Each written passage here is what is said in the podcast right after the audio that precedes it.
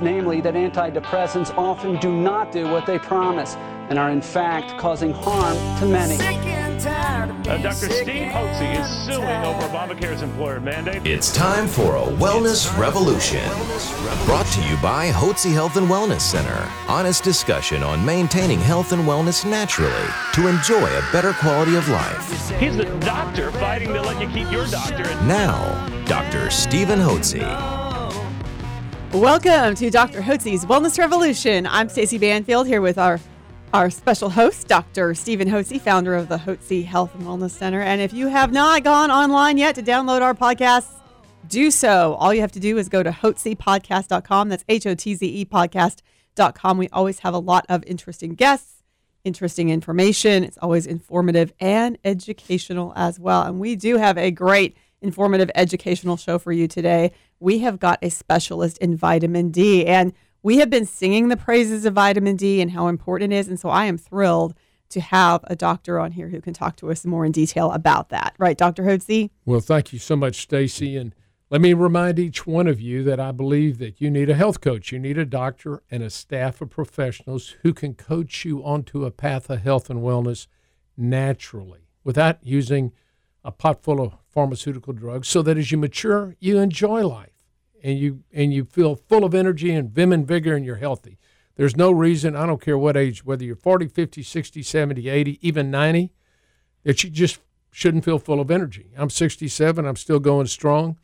And uh, the reason is due to the fact that I believe in natural approaches to health. And we're going to talk about a very important vitamin that you need to be taking if you're not. And I'm, I know if you're a guest here at the Hotze Health and Wellness Center, everybody's on vitamin D. We're visiting with Dr. Michael Holick. Dr. Holick is a professor of medicine, physiology, and biophysics at uh, Boston University Medical School. He's also the director of the General Clinical Research Unit. He's the director of Bone Health Care Clinic and the director of heliotherapy. Do you know what that is? Heliotherapy. That's light therapy.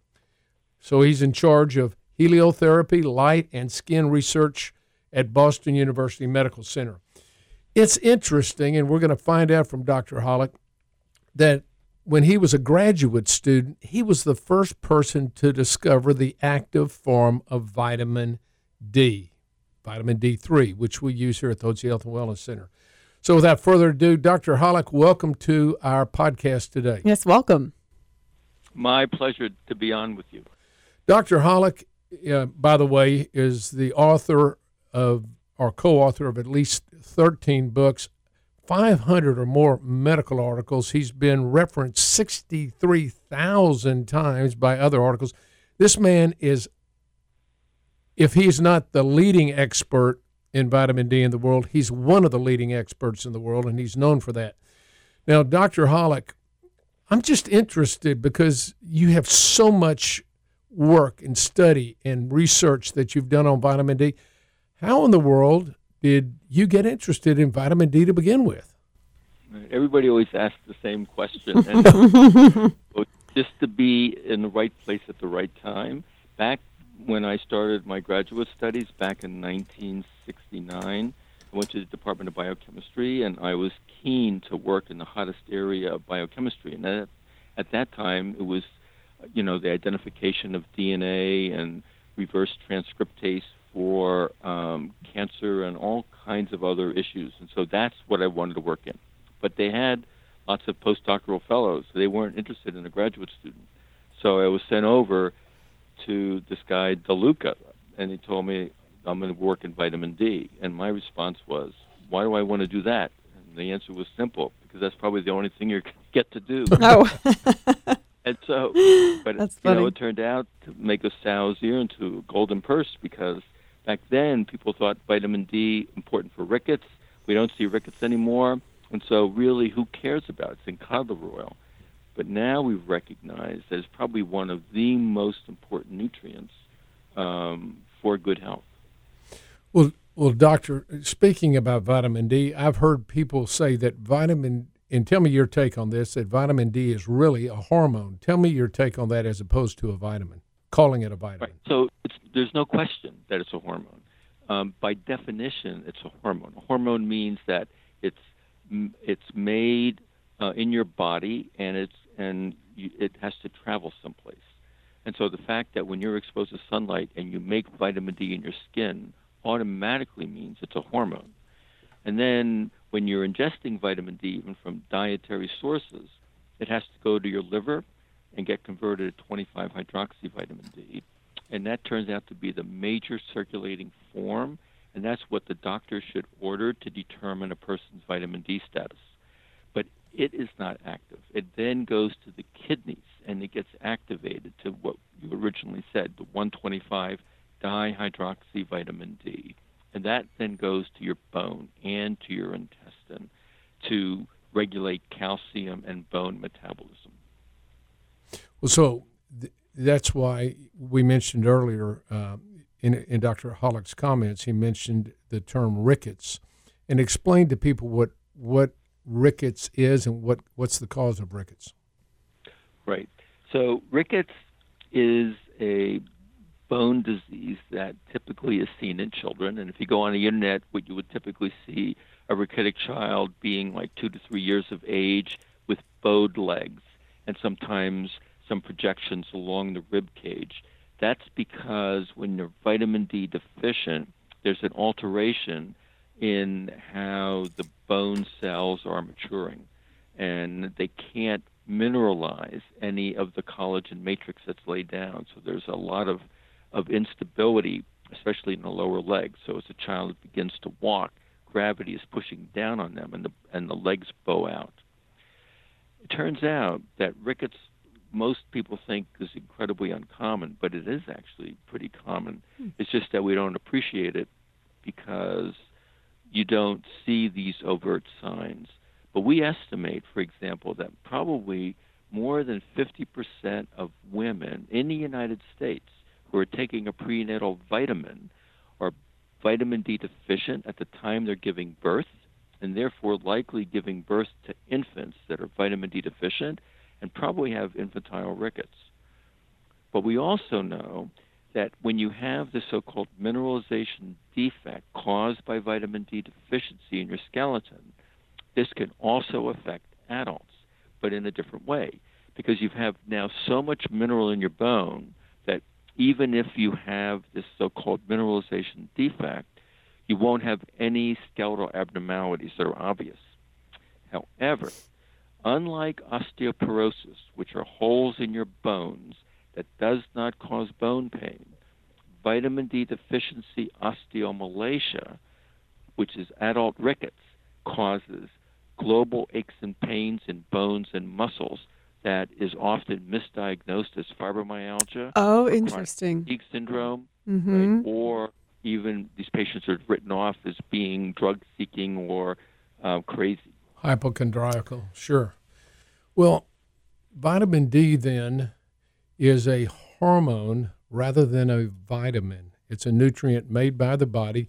And explain that process. And I think it'll be very interesting for, for our listeners to understand that cholesterol plays a major role in the production of vitamin D. So, cholesterol, rather than being dangerous and harmful, is an absolutely essential molecule made in the body or sometimes consumed that plays a significant role in your ability to produce vitamin D. Doctor, why don't you uh, visit with us about that?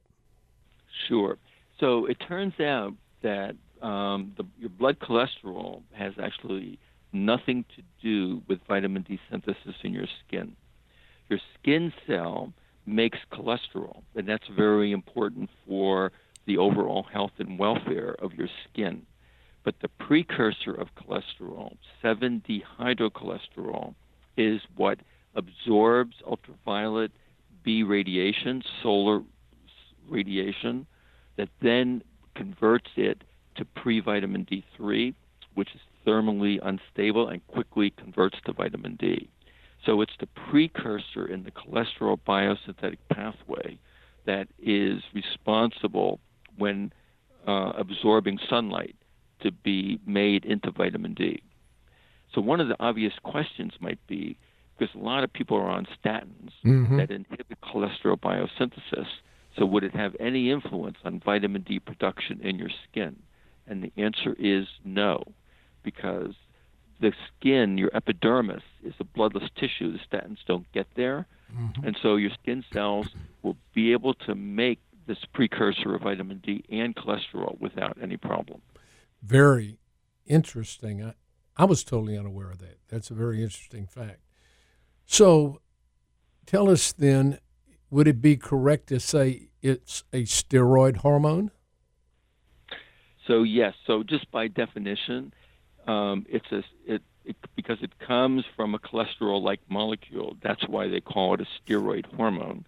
But to be completely accurate, if you use the Greek term SECO, S-E-C-O, which means to split, it turns out that vitamin D is a split steroid or SECO steroid.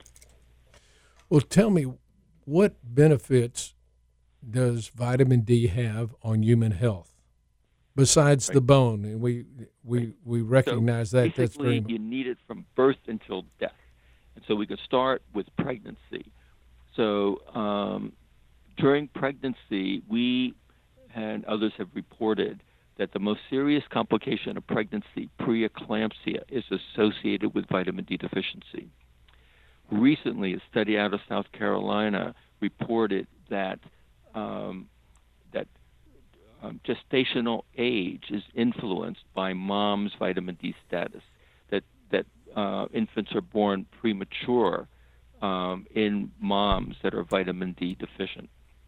We also know that infants born of moms who are vitamin D deficient during pregnancy are more likely to develop asthma and wheezing disorders in their first few years of life. So early on, we urge pregnant women that they should be on 4,000 units of vitamin D a day. Their prenatal vitamin contains anywhere from 400 to 1,000 units. It's totally inadequate to satisfy their requirement.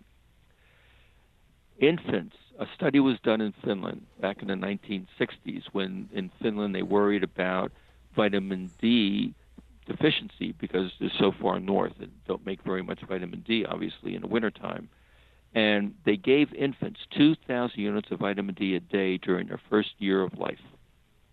Followed them for 31 years. And during that 31 years, that vitamin D protected them from getting type 1 diabetes. 88% reduced risk of getting type 1 diabetes for infants that were taking 2,000 units of vitamin D a day. Amazing. Now, was that? We also know that if you live above Atlanta, Georgia, for the first 10 years of your life, you have a 100% increased risk of developing multiple sclerosis for the rest of your life, no matter where you live on this planet.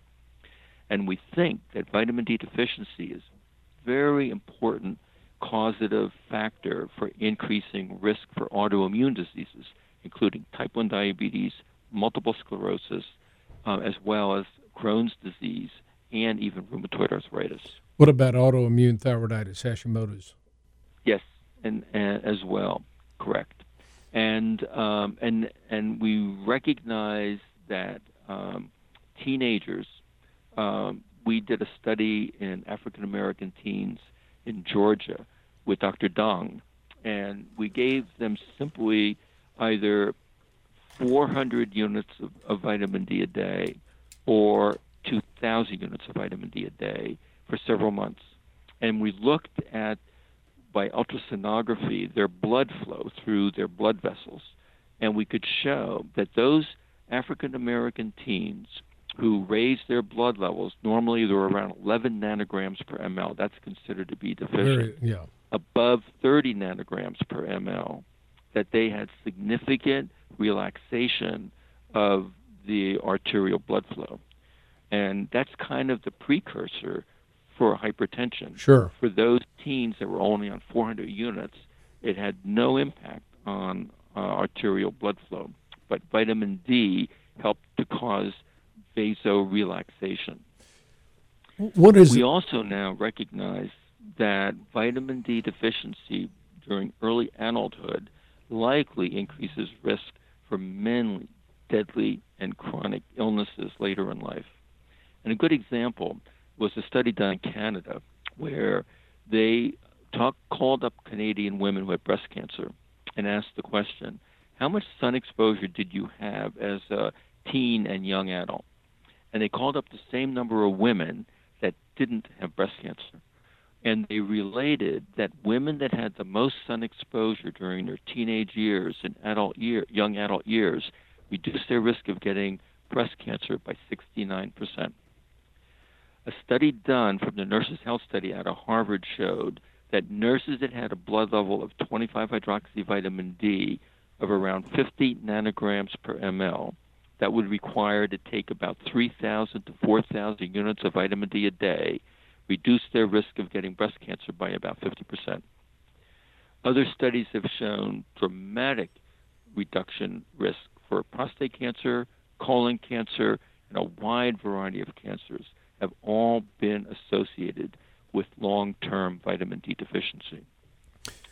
We also know from the National Health Survey data that long term calcium and vitamin D deficiency increases risk for type 2 diabetes. And that study showed a 33% relative risk reduction in adults who had consumed an adequate amount of calcium and vitamin D through their lifetime. There's also very good evidence that um, that that people in the wintertime are more likely to have a heart attack. If you live at higher latitudes and you're more likely to be vitamin D deficient, you have higher blood pressure. And a study out of the Framingham Heart Study showed that uh, those individuals that were vitamin D deficient with a blood level of 25 hydroxy vitamin D of less than 15 nanograms per ml had a 50% higher risk of having a heart attack. And if you had a heart attack and you were vitamin D deficient, you had a 100% increased risk of dying of that heart attack. We know that you have a vitamin D receptor in your brain, and there's very good evidence that vitamin D can improve mood. Animal studies have shown that vitamin D will increase serotonin levels in the brain. It's been associated vitamin D deficiency with increased risk for Alzheimer's disease and neurocognitive dysfunction. And finally, we know that the immune cells respond to vitamin D very well, and that your macrophages, those kind of pac men and women that gobble up microorganisms, they went on to show um, that if you have an adequate blood level of 25 hydroxy vitamin D, usually above 30 nanograms per ml, that these macrophages activate vitamin D for the purpose of getting that cell to set up mechanisms to kill any infectious agent that's being ingested. And this has been confirmed by some studies. A study out of New, New Haven, Connecticut reported that healthy adults who maintain blood levels of 25 hydroxyvitamin D of around 40 nanograms per ml reduce their risk of, of developing upper respiratory tract infections by almost 50%. And a study out of Japan showed that school children who receive 1,200 units a day just during the wintertime reduce their risk of getting influenza A infection by more than 40%. So that kind of gives you a, a, an appreciation for all of the health benefits of vitamin D. Absolutely. Yeah. Here at the Hotze Health and Wellness Center for decades, we have uh, promoted and advanced the use of vitamin D because of your work and the work of others that we've read.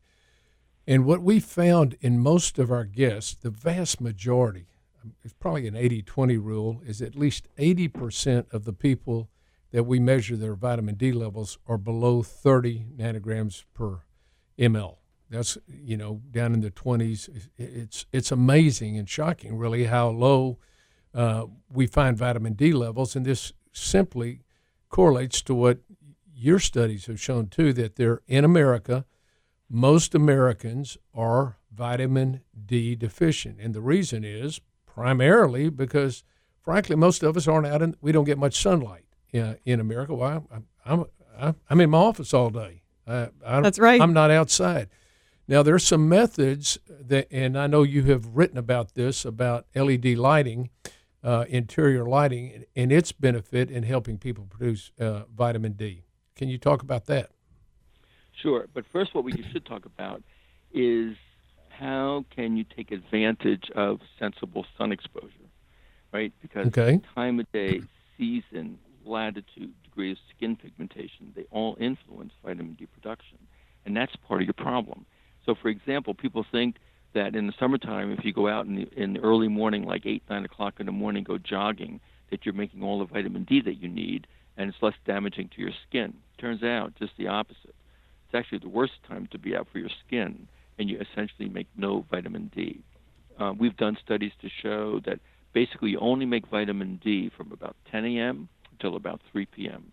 Whether you live in Atlanta, whether you're in Saudi Arabia, or whether you're up here in Boston, it's all about the same. We also showed if you live above Atlanta, Georgia, you basically cannot make any vitamin D in your skin from about November until around mid March. Hmm. And it all has to do with the angle of the sun. When the angle of the sun is more oblique, the vitamin D producing rays are absorbed by the ozone layer.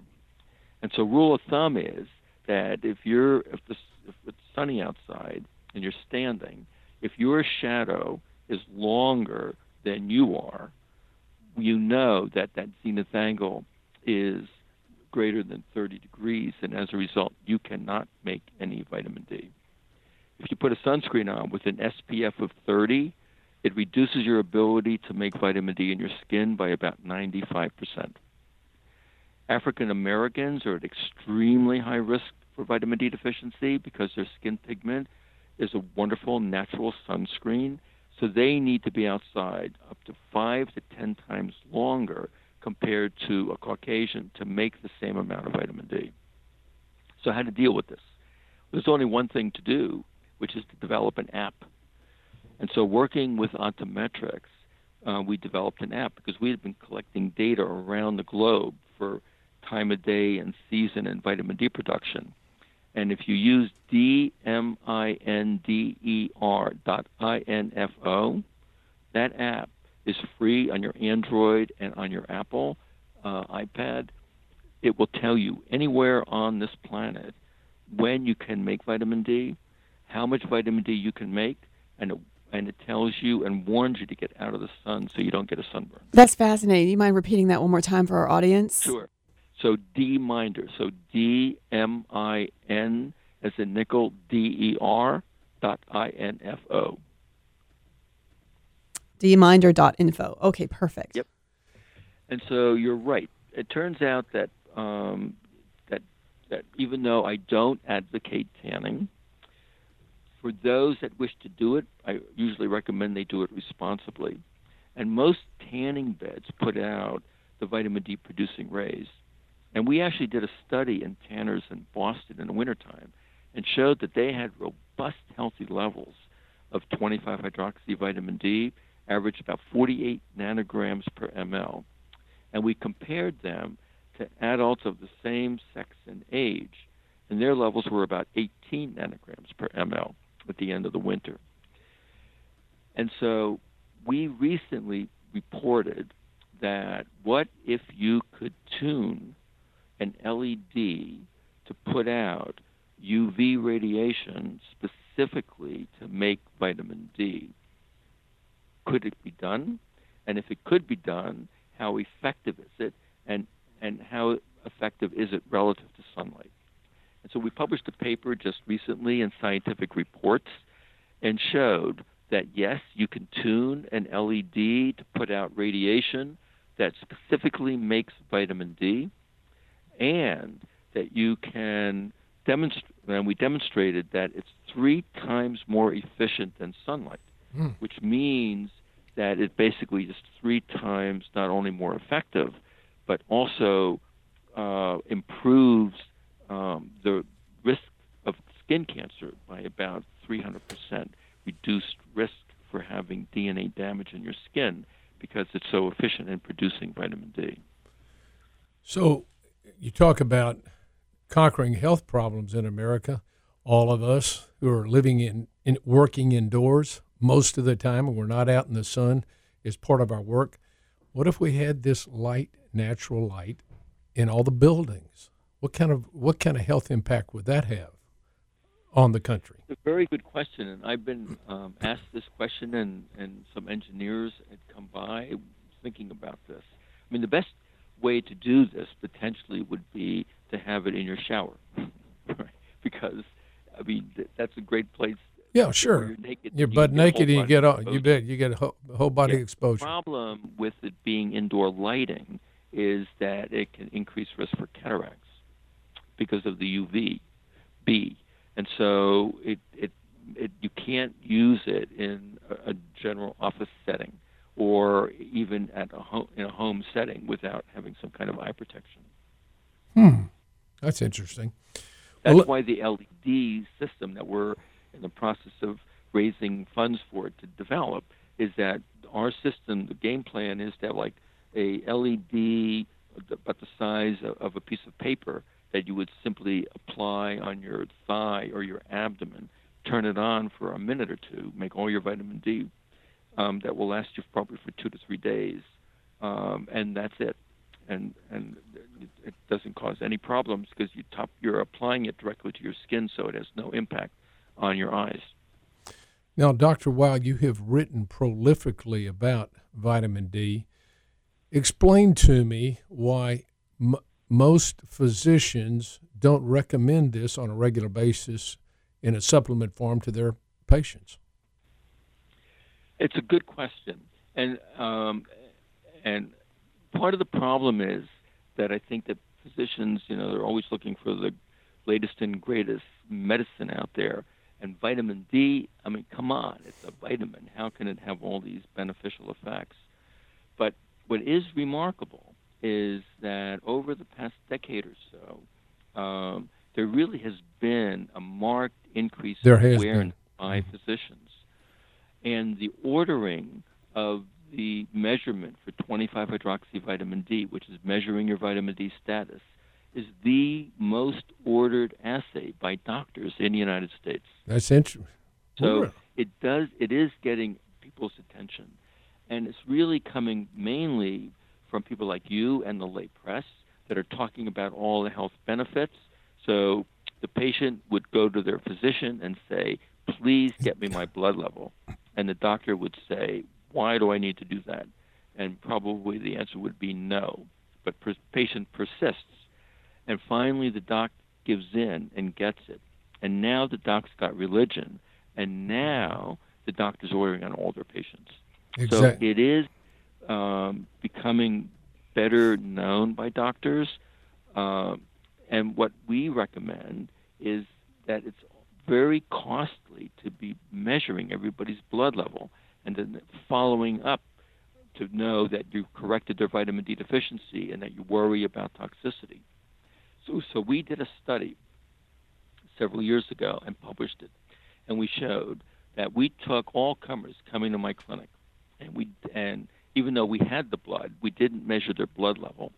We put them on an equivalent of about 4,000 units of vitamin D a day for six years and showed that whether they were vitamin D deficient or even sufficient, that 4,000 units of vitamin D a day maintained healthy, robust levels of 25 hydroxy vitamin D, and there was no toxicity.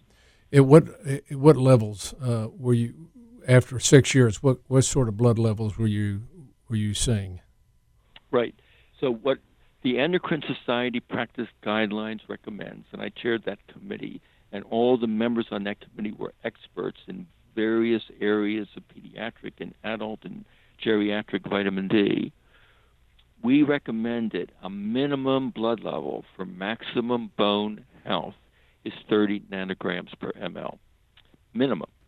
But you should be in the range of at least 40 to 60 nanograms per ml. Up to 100 is perfectly safe, and above 150 is only when you begin to worry about toxicity. Mm, okay. So, your your recommendation then, as a physician, for an individual not having done a blood test, they would benefit from taking how many international units of vitamin D, and it should be D3, right? Right. No, and it turns out we could talk about that as well. But my recommendation at a minimum for children should be a thousand units of vitamin D a day, because the upper limit, even recommended by the Endocrine Society, is 2,000 units a day. So it's not a problem. For teenagers, should be treated like adults. Minimum should be 2,000 units a day, preferably 4,000 to 5,000 units a day. I personally take 5,000 units every day. My blood level is 62 nanograms per ml. If you're obese, the vitamin D, which is fat soluble, dilutes in your body fat. And as a result, you need two to three times more to mm-hmm. satisfy that requirement. So they may need up to 10,000 units of vitamin D a day. And so my recommendation for all of my patients is to be on four to 5,000 units a day. And if you're obese, probably about eight to 10,000 units of vitamin D a day and not have to worry about measuring blood levels. Mm. And so, in what form of vitamin D do you recommend? Right. So you probably are aware that it, the doctor often will write a prescription, and it's vitamin D2. And a couple of years ago, a paper came out to say that vitamin D2 is much less effective, and more importantly, what really got people's attention was they said that vitamin D2 destroyed the vitamin D3. And at the time, I thought that, you know, I, I believed that until we did now three studies.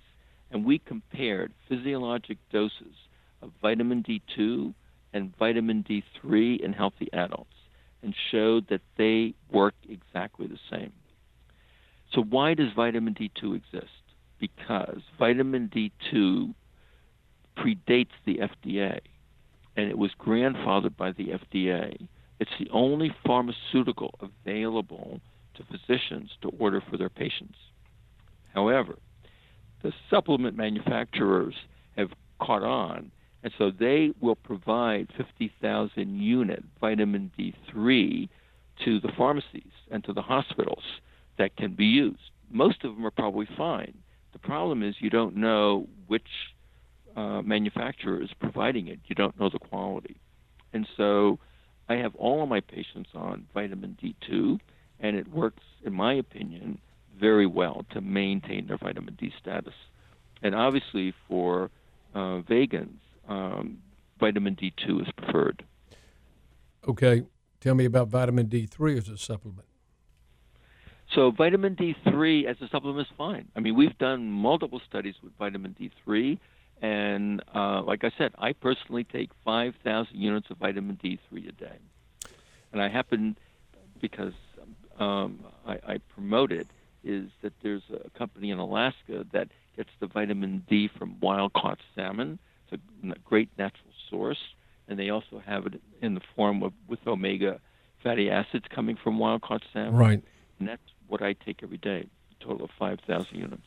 Well, I, and I take about ten more. I take I take ten I take ten to fifteen thousand every day, and mm-hmm. have done for a long and have done for, for a number of years. And my my blood levels all are somewhere between seventy and ninety usually. So and totally expected. There was a study that that I participated in with the Pure North group up in Canada, and what they did was that they um, interviewed people um, that were taking vitamin D up to 20,000 units of vitamin D a day oh for years. And we measured their blood levels, and they're just like you, in the range of 60 to 100 nanograms per ml. We looked at their blood calcium and their urine calcium. And any any evidence of toxicity, there was none. Does the body so just adjust to that to that over time? Is that why? Say it again. Well, does your body adjust to those levels if it gets used to taking, you know, like 15,000 IUs or 20,000 IUs? Does it just well, adjust it over time? Out, yeah, it turns out that two things are going on. The first is that, you know, often people think that when their doctor orders a blood test and it's really, really low, that they need to take much higher doses to be able to get their blood level up. Turns out not true. It turns out that the body isn't stupid and it knows it needs vitamin D. So there are four different enzymes in your liver that convert vitamin D to 25 hydroxy vitamin D. So when you're severely deficient and you take a small amount, you will rapidly raise your blood level in the range from about 5 to 15 nanograms per ml. But once you get to around 20 nanograms per ml, you only begin to raise your blood level by about 1 nanogram per ml per 100 units. When you start to get near around 40 to 50 nanograms per ml, now you need almost 500 to 1,000 mm. units to begin to raise your blood levels. So patients that are on 10 or 15 or 20,000 units of vitamin D only get a very small additional bump in their 25. That makes sense. Yeah. So well, yeah, the body has n- nothing to adapt to. And what's also interesting about vitamin D that we don't understand at all, and, and kind of defies imagination, is that if you go on a thousand units of vitamin D, it's very predictable that your blood level will be at around 25 to 28 nanograms per ml. And when you stay on a thousand units, you would think that eventually it would continue gradually to rise. No, it will stay there. If you go on 4,000 or 5,000 units a day, it goes up to around 50 to 60, and it just simply stays there. You reach equilibration after two months on a stable dose of vitamin D. Mm. Well, you had mentioned about toxicity too, and of course, uh, it rankles me so much when I hear conventional physicians talk about, well, you could get hypervitaminosis. You know, you take those vitamins, you're either urinating them out or they can cause you health problems. When you and I both know from um, in conventional medicine the terrible and detrimental side effects of most of the pharmaceutical drugs that are present cause a host of health problems. I like to say I like to uh, um, make a point about pharmaceuticals that pharmaceutical drugs are all toxins. They have to be detoxified by the liver. I learned that in my first year in medical school taking pharmacology. And you only have to detoxify a toxin. So they cause a toxic load on the body while they may mask a symptom or correct a blood level of some sort. They do have alternative and oftentimes harmful and serious side effects, which we know about if you just watch TV, listen to the last 15 seconds of the ad, and you know that these are toxic because they can cause a host of problems. Whereas a, whereas a nutrient such as vitamin D, the toxicity levels I've read. Now you you tell me because you're the you're the pro on this. Uh, I I have heard this that you could take I've read where you could take 200,000 tablets of 1,000 units of vitamin D before you'd have to worry about any toxicity. Right. So you're right. So vitamin D toxicity is one of the most rarest medical conditions in the world. And the reason vitamin D toxicity became so concerning was for two observations. One was made in the 1940s where they started giving patients with rheumatoid arthritis massive doses of vitamin D, like hundreds of thousands of units mm-hmm. a day. And they actually showed some benefit. And so they thought that they were doing these patients um, some good until they realized six months or a year later that they develop high blood calcium. So that's one of the indicators. Mm-hmm problem when you have a high blood calcium, you could begin starting to calcify your kidneys, causing kidney failure, and your blood vessels, causing cardiovascular sure. problems. Sure. So, so, then they stopped it. The problem was that the vitamin D is fat soluble and it's in their body fat. And so it would take years for it to be depleted out of their body before they could become normal. Ah. The well, second observation that got a physicians' attention was in the early 1950s. If you go to Europe, for example, in in um, the UK, milk is not fortified with vitamin D. In fact, it's against the law to fortify anything, including even skin cream, with vitamin D in many countries throughout the world. The reason is that back in the early 50s, presented some children with high blood calcium, and they brought in the experts. And the experts didn't have a clue. But they recalled, after reading the literature, that if you give pregnant rodents massive doses of vitamin D, that their pups are have funny altered faces, and they have high blood calcium, and they have problems with their heart. Well, it turns out that that's exactly what these infants had uh, in Great Britain.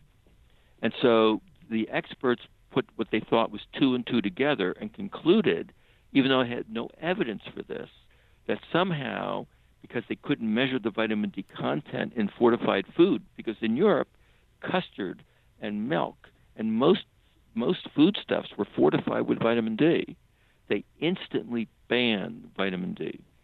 Turns out those children likely had a rare genetic disorder called Williams syndrome, which is associated with altered facies called Elfin facies, hypersensitivity to vitamin D causing high blood calcium, and having heart problems. So it was those two incidents that we learned in medical school. All doctors have learned that vitamin D is one of the most toxic fat soluble vitamins. But it turns out just the opposite. And I'll just give you two examples. The first is that uh, I got a phone call from a lawyer in Florida, and he was severely intoxicated. And he was upset with me because back in the 90s, when I had already been recommending to increase your vitamin D intake to reduce risk for prostate cancer of 2,000 units a day, that he wanted to do it. But back then, there were no vitamin D supplements available in any pharmacy. Nobody cared about vitamin D. So he went on the internet and he bought a product called Pro Longevity. And on the product, it said that there's a thousand units in a teaspoon. So he took two teaspoons a day for over a year. And he came into the hospital with a high blood calcium and it was severely toxic. So I told him, look, send the stuff up. We'll do an analysis for you. And I did. Turns out the company forgot to dilute it. He was Oh, taking no. two teaspoons of pure crystalline vitamin D, a million units a day. Oh, my for a year. Gosh. Okay. so that will cause toxicity. so then he calls me back and he says he wants me to be his doctor. And I told him, look, no glucocorticoids, no anything. Just stop your your vitamin D. Make sure you wear a sun protection. And we published him, New England Journal of Medicine, and showed that he was perfectly fine, that he had no sequelae. There was another study that we published where there is a nutrition guru that decided to have his own vitamin D. And so he contacted the company and they started making it. He took it, and all of his very wealthy clients took it. They all became vitamin D toxic. And I got the phone call, and they said, Would you like to analyze the product? And I did. The company for, didn't realize the difference between microgram and milligram. Oh my goodness. So they had a thousand times. So they were taking instead of four thousand units a day, which is what I recommend. They were taking four million units a day. Oh, those poor That people. caused intoxication. But again, as soon as they stopped, right, and they remained hydrated, there was basically no sequelae from that. Well, so so that dispels the myth about serious toxicity with vitamin D. I've heard it said that uh, worrying about vitamin D toxicity is like uh, worrying about drowning when you're in a desert and dying of thirst. It's about right. But also, you know, for those that have a granulomatous disorder, right? I mean, even though that's a mouthful. So it's like sarcoid or some type of fungal infection. Tuberculosis.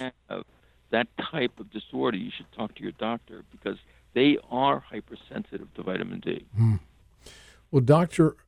Holick, this has been a most fascinating, interesting, and educational conversation. Absolutely. And I want to just congratulate you on becoming the world expert on vitamin D and the wonderful work you've done and how you have begun to influence uh, many conventional doctors to realizing the health benefits they can provide their patients with, with vitamin D. And it's amazing. Think about the number of potentially diseases that could be prevented if people took proper vitamin D supplementation and they wouldn't need to be placed upon all these drugs, which make them more toxic. That's what makes it such an important podcast. So, Dr. Holick, if people want to find out more about you and your writings, your work, where do they go? Sure. So just go to just drholick.com or go to the app and in there is also um, the website. So just The DR dminder dot yeah, info. dminder.info or drholick dot com. One L in Holick. And, okay. And Yep. you or just go to Amazon and get his book, The Vitamin D Solution, by Dr. Michael Holick. That's H O L I C K. Well, doctor, congratulations again on your success. Thank you for sharing this valuable information with us today. My pleasure. Thanks for having me on, and have a delightful day. Thank you, Yes, sir. you too, sir. Bye bye. So I'm sure that a lot of you are very interested in how you can get high quality vitamin D. And I do want to let you know that it's very easy to order it from Hotze Vitamins. We do carry it. We can vouch for its quality. A vitamin is not a vitamin is not a vitamin. So you know where to go to supplement there. And uh, so much good information there, Dr. Hotze. So it's absolutely fascinating segment. I always learn something more about vitamin D each day. So what do you do? You can go to hotzevitamins.com to order your supply of vitamin D. That's Hotze, H O T Z E, vitamins.com, or you can call 1 800 579 6545. That's 1 800 579 6545. It is always a pleasure to have you here each and every time here for Dr. Hotze's Wellness Revolution. Have a blessed day.